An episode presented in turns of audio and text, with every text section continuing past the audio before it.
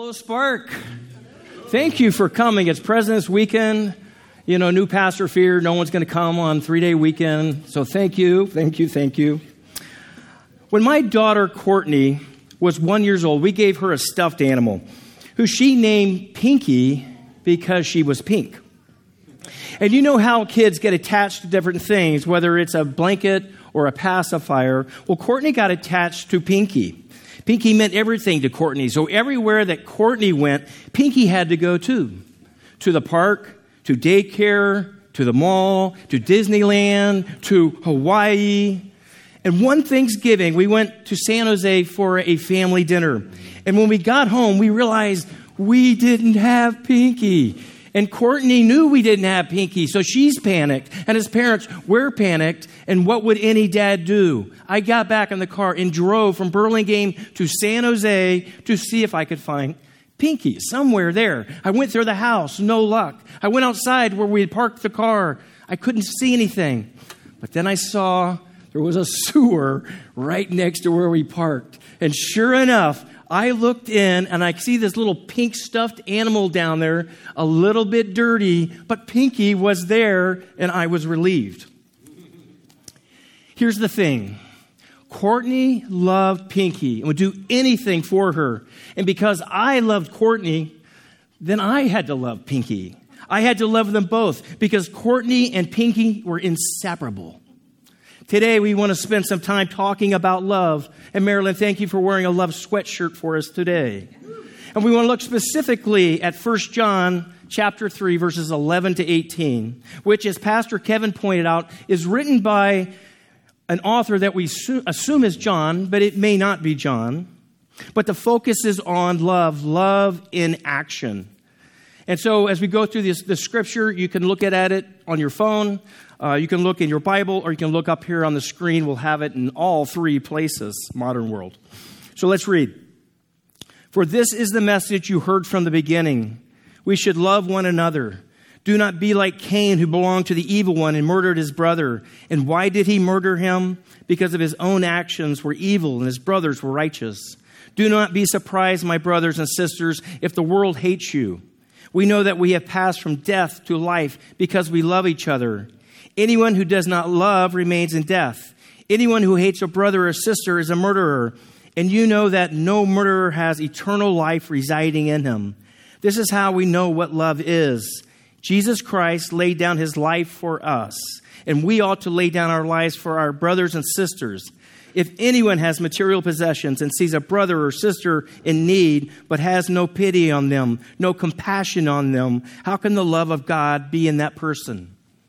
Dear children, let us not love with words or speech, but with actions and in truth. So how do we respond to these words? Well, from the passage, we can see that there really is only one response, and that is love. Love is what John most wants to communicate here. And this is going to be John's biggest contribution, his main point. When you see the picture of Jesus and the disciples at the table having the Last Supper, John is the one closest to Jesus, leaning on Jesus. And you see, John knew something about the love of Jesus, and he constantly and tirelessly argued for his readers to understand Jesus in a way that the other disciples didn't quite get, at least not to the same extent. And John's going to leave us a lasting contribution along the lines of love one another. You see, here you have John in this letter, a man who's getting up in years, he's a little bit older, and perhaps the only surviving apostle at that time, writing back maybe one last silver bullet to the church in Ephesus, and he says, love one another. And that's a really beautiful word, it is, but what does it exactly mean, this word love? Because it's sometimes hard in English to know what is that meaning. For instance, you can love your mom and you can love pizza. And if the word love means the same thing in both cases, your mom is going to feel really bad. The Greek word for love that John uses in our passage today is agape. But here's what's fascinating about this word agape. The earliest followers of Jesus who wrote the books of the New Testament in Greek, they didn't learn the meaning of agape by going and finding an old dictionary and seeing what it said. No, what they did is they looked at the teachings of Jesus the life of Jesus, the stories of Jesus, to redefine the very concept of love. So one time, Jesus was asked, what is the most important commandment in the Jewish scriptures? And he quoted from the ancient prayer in the Torah called the Shema, which says, love the Lord your God with all your heart and with all your soul and with all your strength. And so from this verse, loving the Lord is the most important thing. But then John quickly followed up by saying that there was another command for the Torah that was also the most important, which was to love your neighbor as yourself. So which is it? Which is the most important commandment? Loving God or loving your neighbor? Loving others? And Jesus' answer would have been yes. You see, to ask the question means that you don't get his point. For Jesus, these commands are two sides of the same coin, meaning your love for God should be expressed by your love for people and vice versa. They are inseparable. So this makes it clear that for Jesus, agape love is not primarily a feeling for someone that happens to you, like our phrase, I fell in love. For Jesus, love is action. It's a choice that you make to seek the well-being of people other than yourself. It's a genuine love, seeking the well-being of others without expecting anything in return, especially from people who live in difficult situations who can't repay you even if they wanted to. It's a generous, self-giving, self-sacrificing love that reflects the very heartbeat of God. That's the meaning of agape. And that's why the author says in chapter 3, in verse 11, for this is the message you heard from the beginning. We should love one another. And these people who were probably from Ephesus, they'd already heard the truth about Jesus from the apostles, about his life and his emphasis on loving others. Nothing has changed. This is the message they'd heard from the beginning.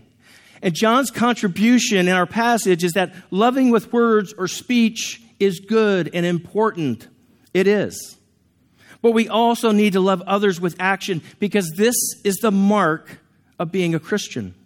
And this is the ask of Jesus, since love is the characteristic of God himself. And so to make his point in this passage, John contrasts love and hate. First, negatively with Cain, who murdered his brother. You remember Cain. Cain was the son of Adam and Eve. He was the brother of Abel. And what did Cain do? He murdered his brother Abel because he was filled with jealousy and with hate. And then John contrasts this negative image of hate with a positive example of Jesus who laid down his own life for us. And John is saying that the greatest love is seen when a person takes action and lays down his or her life on behalf of his friends. Okay, look to the person on your left or right and tell them if you would be willing to lay down your life for them. Go ahead.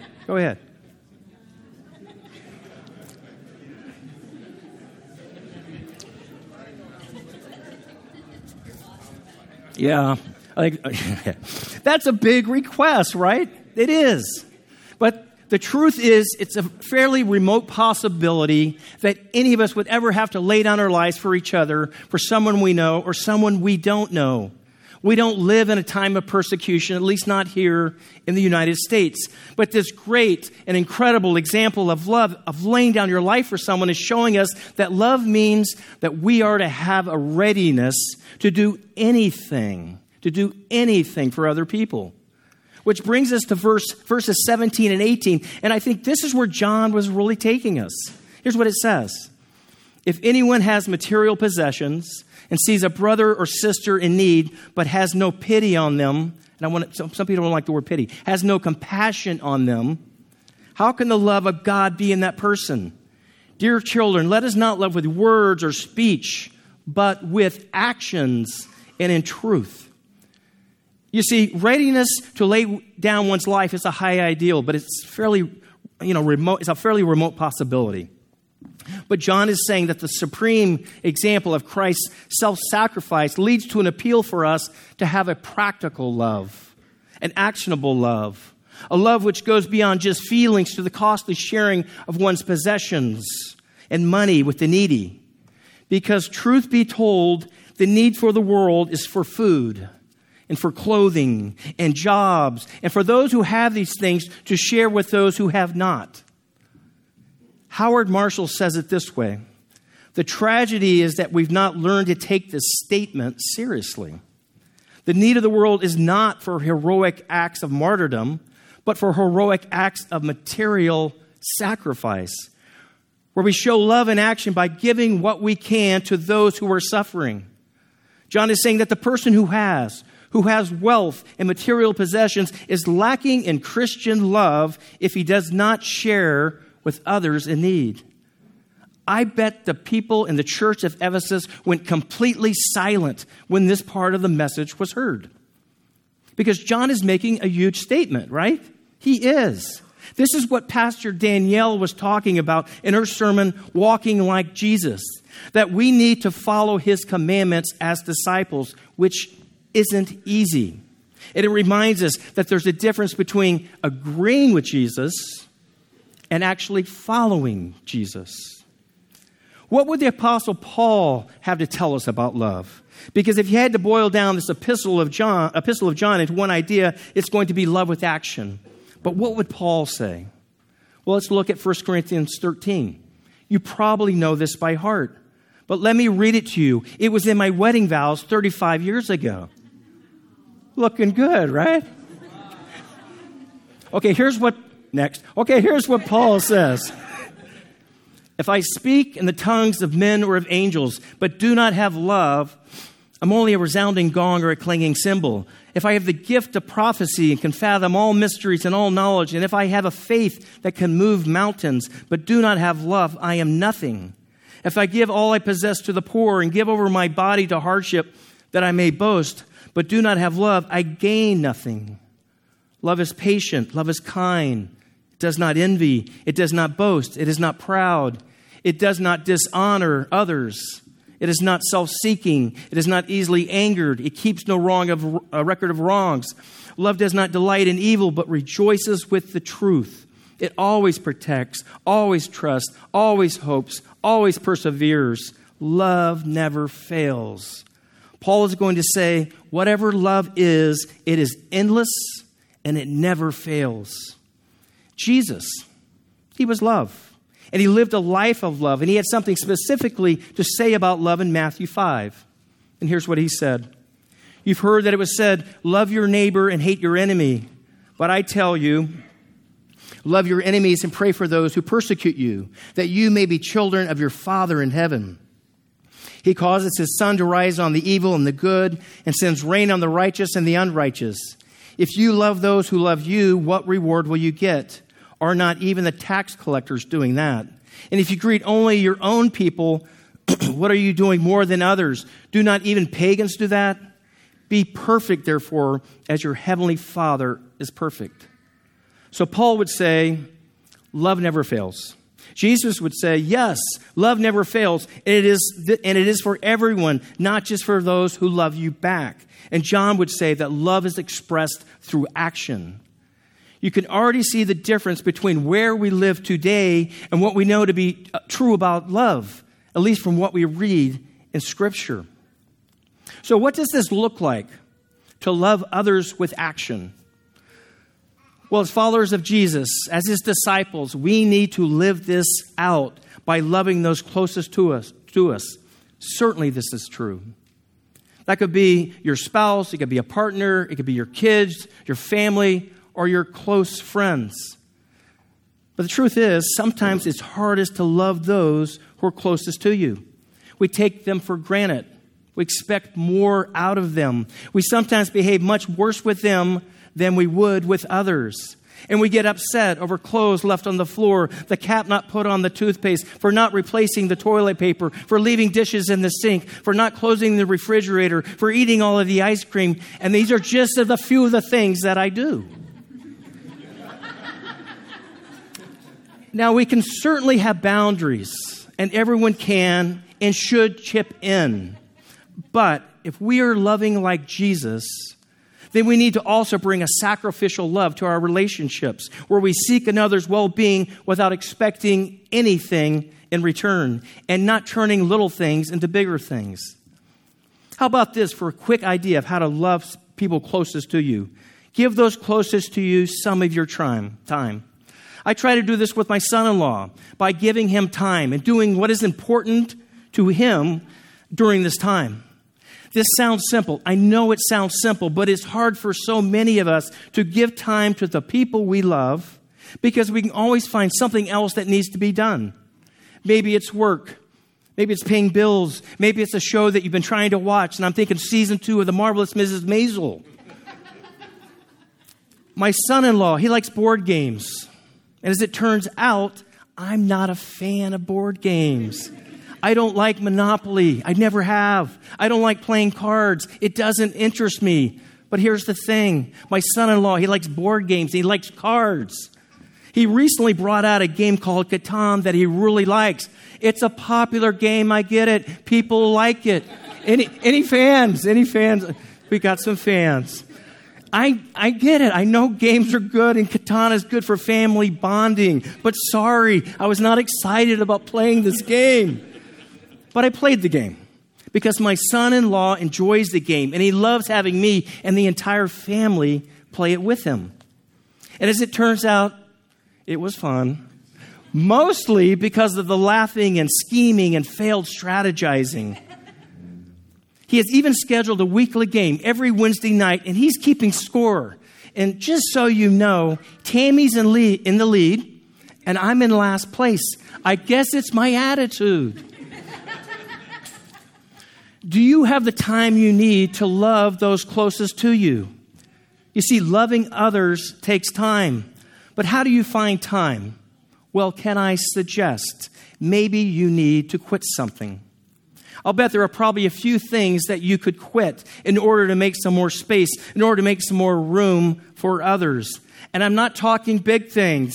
Don't quit your spouse or don't quit your kids. Don't quit your job. I mean, quit something small, something that takes up some of your time so you can have a little bit more space in your life. It might be a particular show that you binge watch. It might be Sports Center. And do you have to know everything that happened in sports that day? Maybe you could spend less time on Facebook or Instagram or playing Candy Crush. You could probably find an hour right there. How about this for another quick idea? Make the first move.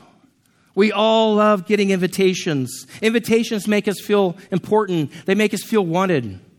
So how about making someone's day and inviting them to do something? Make the first move. Invite someone to coffee. Invite them over for dinner. Invite them to a movie. Or maybe even invite them to sit next to you in church next week. Your invitation will show them that you care about them. And we all want that, right? We do. So love those closest to you. Do that.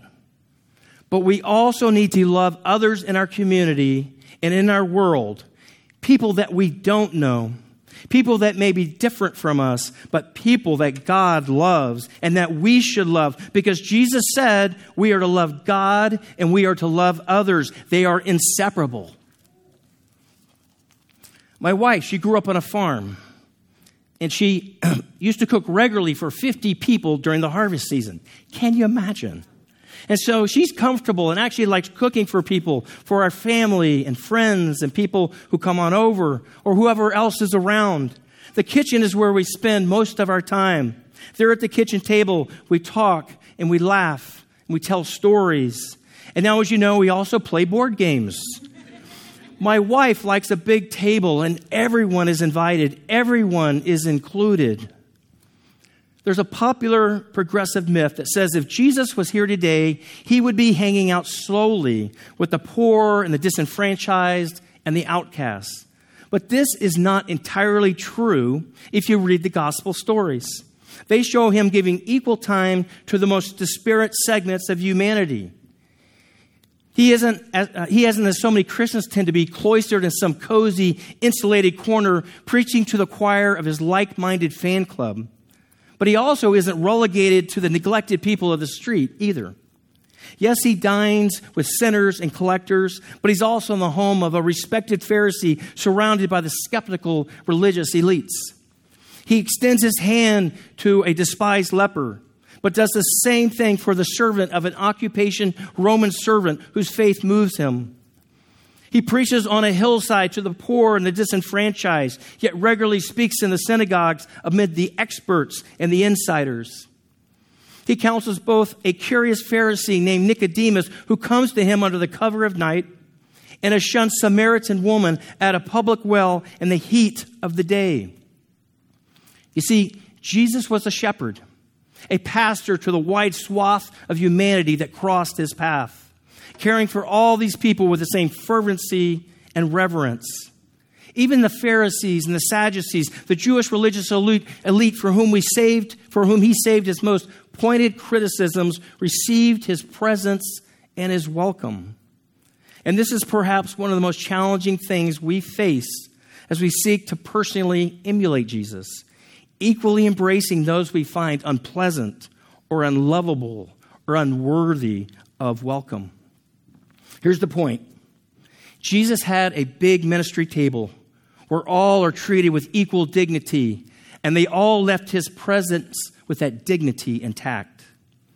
We learn from John's passage tonight that we should love with action. We should. I know the heart of this community here at Spark and how so many of you care for others and give money to others. It's amazing and sweet. It really is. And I've seen you show up to help and support refugee families. I mean, this is one of the main reasons that Tammy and I started coming to Spark, because we walked in the door and you were raising money for refugees leaving Syria that were on their way to Greece. You were expressing love and action, and it moved us. It really did. I've seen you show up to feed homeless at Project We Hope, to give toys and basic necessity to children and parents that are staying at the Ronald McDonald House while their kids are at the hospital being taken care of there. And I've seen you walk in solidarity with people of other faiths, which inspires me and makes me so proud to be a part of this church, a church that believes deeply in radical welcome, building relationships, and having honest and meaningful, crucial conversations about race and gender inequality and sexual orientation as a first step towards reconciliation. A church that isn't about digging our heels into religious rules and doctrine and dogma. You see, those things will always provide us reason to disconnect from others. They will always become obstacles. No, this is about the mindset with which we gather with people, about creating a space where difference can be both openly acknowledged and fully welcomed, a place where the most God-honoring, most Jesus-reflecting act is to err on the side of loving people just as you are, a place that wants to follow the teachings of Jesus and expand the table where everyone is welcome. You already know that Spark loves others with action. At least we try. But we express this financially too by giving 10% of everything you give to love and help others in our community, in our country, and around the world. In the past year, we've given money to Hope Christian Church, a church community in Paradise, California, whose church building was tragically burned down last year in California's Camp Fire, the deadliest and most destructive wildfire in California history. We've given money to Narciss Street Baptist Church, which is our sister church in Israel, to help support and care for their community. We've given money to Al Otro Lado, a nonprofit that hires attorneys to help immigrants navigate the difficult and complex legal process at the border. And this is mostly for asylum seekers who are seeking protection from persecution. Every year, millions of Americans are incarcerated simply because they can't post bail. They can't afford it. So we've given money to Brooklyn Community Fund, a nonprofit that helps people in jail get out on bail before their court case is heard. We've given money to Equal Justice Initiative, a nonprofit organized by Bryan Stevenson, the author of Just Mercy, which is such an incredible book. Read it. And this group confronts racial injustice, advocates for equality, and creates hope for marginalized communities. And this is a group that helps to get innocent people off of death row. Homelessness is a big problem, as we know, here in the Bay Area and throughout the United States. And dare I say that this is a national emergency. So we give money to Project We Hope, a nonprofit that is focused on helping people become healthy and employed and housed.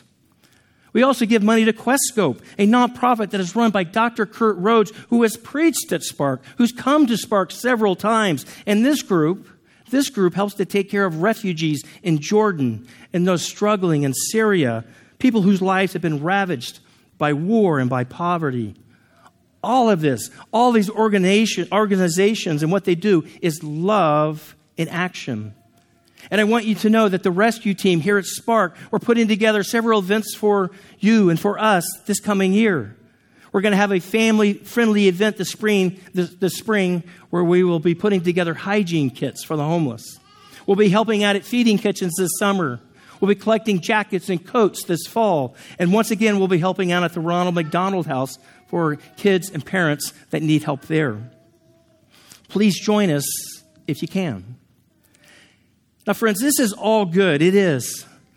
But there's more I have to say about loving others, especially after seeing Austin Channing Brown last weekend. And it is this. We must become aware. We must take our eyes off of ourselves so that we can become aware of the injustice and the ocean of pain that is in the world. We must open our eyes to those close to us, but also to those who are suffering further away, nationally and internationally, because the love of God goes beyond the shores of America. We know this.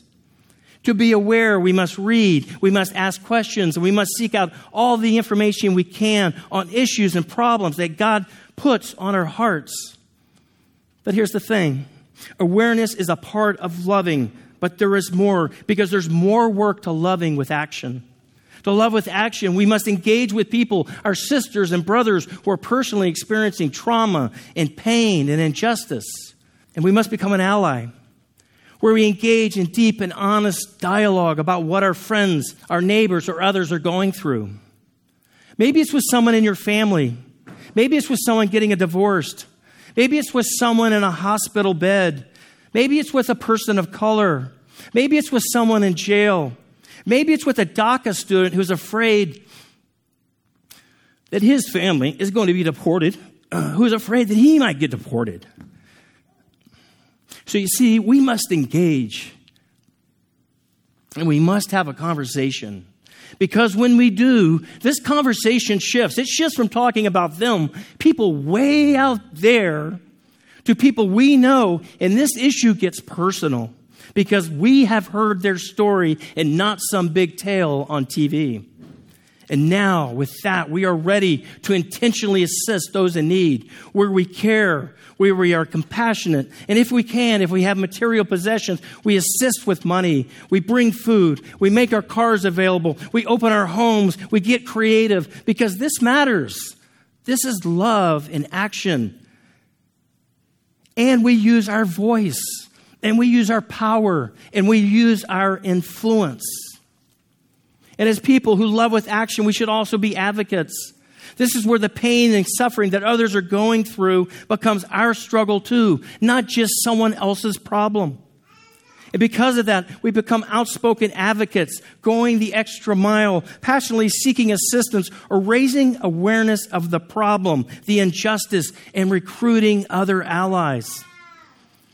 And to be very direct and candid with you for just the next minute, the truth is we don't always stand with others, people that need our help, because we don't understand what they're going through. We don't get it. And the church many times doesn't get it. And frankly, I don't always get it because of my experience, based on my background, my education, my culture, my gender and race, and my privilege in this world. This gives me all the reasons I need not to care about others, to be indifferent to the evil and the mistreatment of others and the unfairness that is around me. That is the way it is with the majority of us who live as part of a dominant culture. In general, we find our lives acceptable, not getting all that we might desire, but having most of what we need. Yet most days, the concerns for others or justice issues are not on our agenda. And the truth is, justice has been built into systems that benefit many of us. That puts us in places where we get what we expect or what we think we deserve or need, and often more. We don't wish others to be deprived of these things. We don't. But we grow complacent in our awareness that the justice we count as normative simply does not exist for others. In the end, it amounts to a life that assumes the blessing for ourselves without either the urgency or the passion to seek it for others.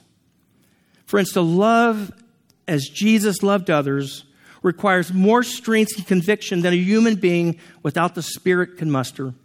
It requires giving without expecting anything in return, forgiving enemies, withholding judgment, assuming the position of a servant, looking after the forgotten, caring for neighbors, and being an ally and an advocate for those who need us to stand up with them.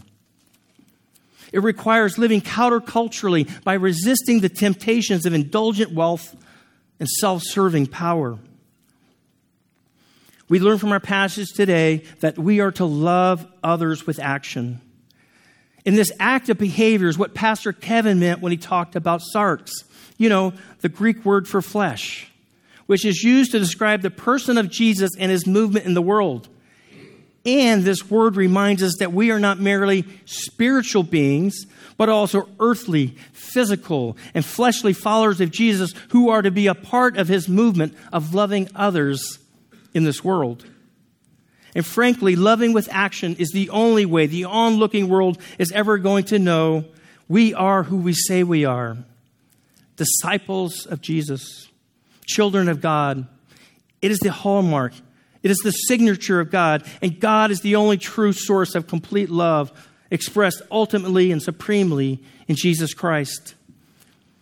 May we become full of God's love and be people of action as we share it with others. In a few minutes, we're going to take communion together. And as you know, we've set up a communion table here right down the main aisle here. And when Kevin begins to play some music for us and you're ready, you can go ahead and move to the communion area, and you can grab a wafer, and you can dip it into the juice. And as you eat, though, and as you're up there taking communion, remember that Jesus Christ laid down his life for you.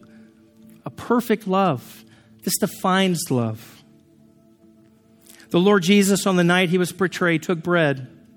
And when he had given thanks, he broke it and said, "This is my body, which is for you. Do this in remembrance of me." In the same way, after supper, he took the cup, saying, "This cup is the new covenant in my blood.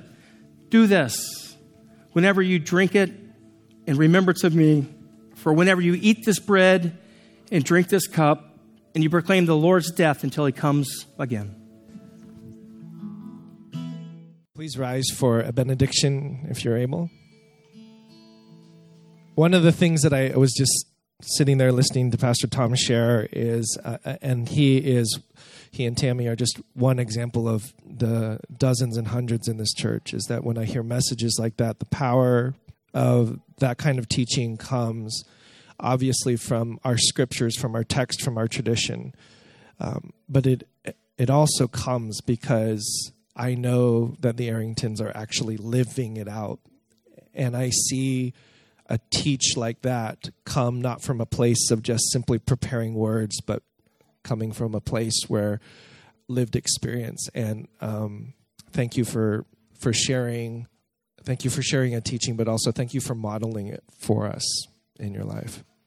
So, my friends, Sparkers, may you be the kind of followers of Jesus that love deeply, that have tremendous compassion, that want to raise your own awareness, and to become true, living, fleshly advocates for God's justice and God's love here on earth as it is in heaven. In his name, amen.